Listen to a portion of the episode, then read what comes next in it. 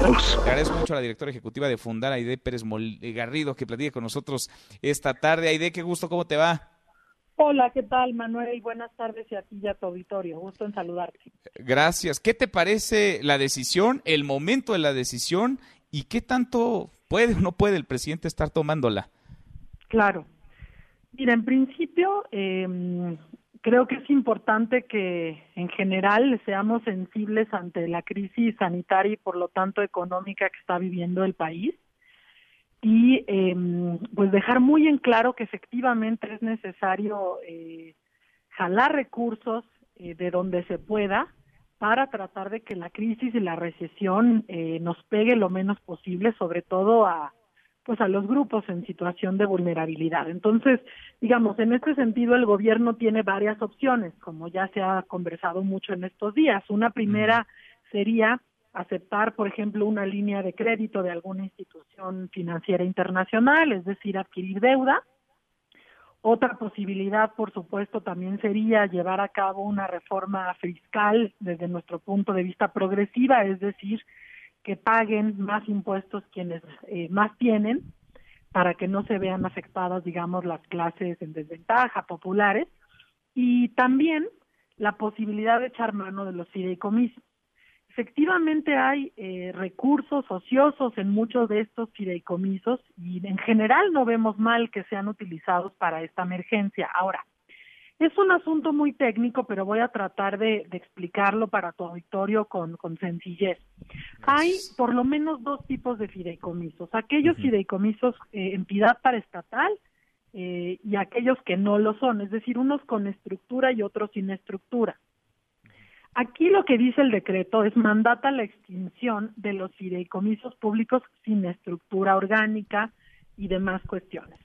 Si nos vamos a las cifras del cuarto semestre, del cuarto, cuarto trimestre, perdón, de 2019, estamos hablando de que hay 300 o había en ese entonces 338 fideicomisos y tres en extinción. Estamos hablando entonces de 740 mil millones de pesos, que es una cantidad sumamente considerable e importante para esta emergencia. Ahora, esta cifra que yo te estoy dando no corresponde a la cifra que colocó el presidente de la República. El presidente dijo que de los fideicomisos se podían jalar 250 mil millones de pesos.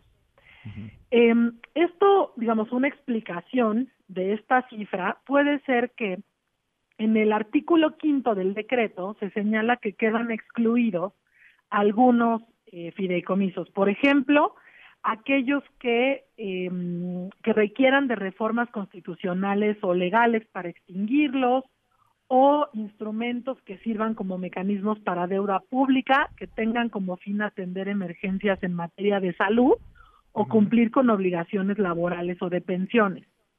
Es decir, que lo que nosotros interpretamos es que de estos 338 fideicomisos, que responden a 740 mil millones de pesos, de acuerdo con datos del, del cuarto trimestre del 2019, el gobierno ya hizo sus restas, digamos, y ya dijo, a ver, ¿cuáles no se pueden extinguir porque están en la Constitución o están en ley o es para pensiones o para emergencias en materia de salud, obligaciones laborales? Y entonces, de 740 mil millones de pesos disponibles en los fideicomisos, hicieron esta resta de 250 mil millones de pesos. Ahora, desde nuestro punto de vista como una organización de la sociedad civil enfocada en la transparencia, la remisión de cuentas y siempre con enfoque de derechos humanos, hay tres cosas que nos parecen fundamentales.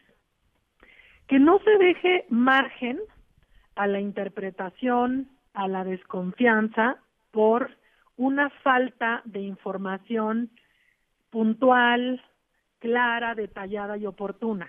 Entonces, nuestra primera solicitud muy puntual es para la Secretaría de Hacienda y para la Secretaría de la Función Pública, digamos, que detallen la lista de cuáles serían estos fideicomisos que se van a extinguir.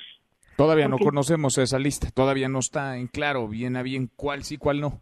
No tenemos una lista que diga cómo se llama el fideicomiso, cuánto tiene disponible en términos de, de monto y el motivo por el cual se va a extinguir o no, ¿no? Que nos dijeran, a ver, estos son los que se van a extinguir porque no están en ley, no están en la Constitución, no son para atender emergencias, pensiones, obligaciones laborales. Y esto sí, porque cumplen con los, con los requisitos planteados por el decreto. Sería muy importante no dejar esto abierto a interpretaciones y que nos dieran la lista como tal, junto con, digamos, la argumentación que se ajuste al decreto. Ese sería un primer punto. El segundo punto es mencionar que existen, o sea, digamos, los fideicomisos existen por algo, ¿no? eh, nosotros hemos señalado eh, desde hace muchos años que estos instrumentos han sido utilizados eh, de pronto sin seguir las reglas de transparencia y rendición de cuentas con las que deberían de cumplir todos los eh, recursos públicos. De hecho, tenemos un estudio muy, muy detallado al, al respecto. Y por lo mismo sabemos que hay fideicomisos que van a atender a población en desventaja, población vulnerable, o sea, que son, que son importantes en términos de garantía de derechos humanos. Eh, nos parece muy importante cuidar que no se afecten los derechos de beneficiarios de estos instrumentos si es que están pensando extinguir algunos de ellos. Y en un tercer eh, punto nos parece también eh, clave que se vaya eh, informando de manera muy puntual, muy accesible y muy clara cuál va a ser el destino de estos fondos. Digamos, es una obviedad saber que se van a ocupar para hacer frente a la crisis sanitaria y por lo tanto quién, económica. ¿Quién los va a ocupar, no? ¿Cuál mecanismo de transparencia tendrán? ¿De qué manera se va a gastar? ¿En qué? ¿No? O sea, eh, eh, sí es importante, no nada más aquí está esta bolsa y úsela discrecionalmente como quieran para hacer frente a la emergencia, con algo tan urgente, sí, pero tan vago como eso.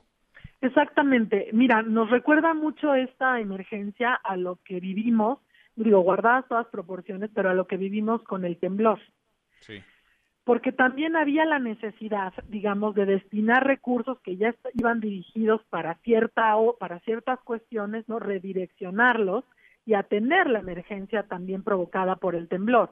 Pero justamente la crítica que se hacía en su momento no era este gobierno, era el gobierno de Peña Nieto, era que no había claridad acerca de, eh, de los recursos públicos que se iban a redirigir para atender en ese momento la, la contingencia eh, y que nunca hubo transparencia proactiva.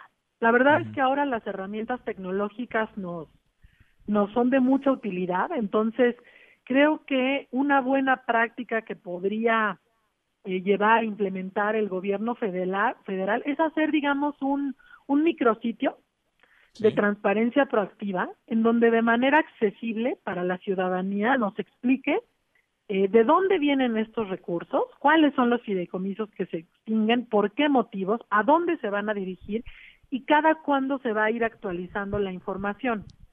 Porque otro de los temas es que, eh, de acuerdo con el decreto, eh, digamos, estos recursos eh, una vez que se extingan, van a ir a la Bolsa General de la Tesorería. Y francamente nos parecería este, muy desafortunado que, se, que, que, fueran a la bolsa generalizada, digamos, de recursos del gobierno y que no tuviéramos claridad exactamente uh -huh. qué se hizo con el dinero claro. de los fideicomisos. Sí, el, Entonces, el, el sí, destino, ¿no? Sí, pues porque al final, si no, pues al rato alguien le mete mano, lo gasta para una cosa que no es realmente para el espíritu de lo que se tomó como decisión. Y, y vaya, ganamos todos. Entre más transparencia, ganamos todos, empezando por el gobierno. Ojalá, Aide, ojalá que lo entiendan, que lo entiendan así. Gracias por ahora sí que explicarnos con peras y manzanas este tema que es enredado, pero que tiene un impacto importante y que de pronto se queda como arriba nada más y no terminamos de aterrizar. Creo que ha sido muy puntual y muy clara esta, esta explicación que nos has dado. Te agradezco estos minutos.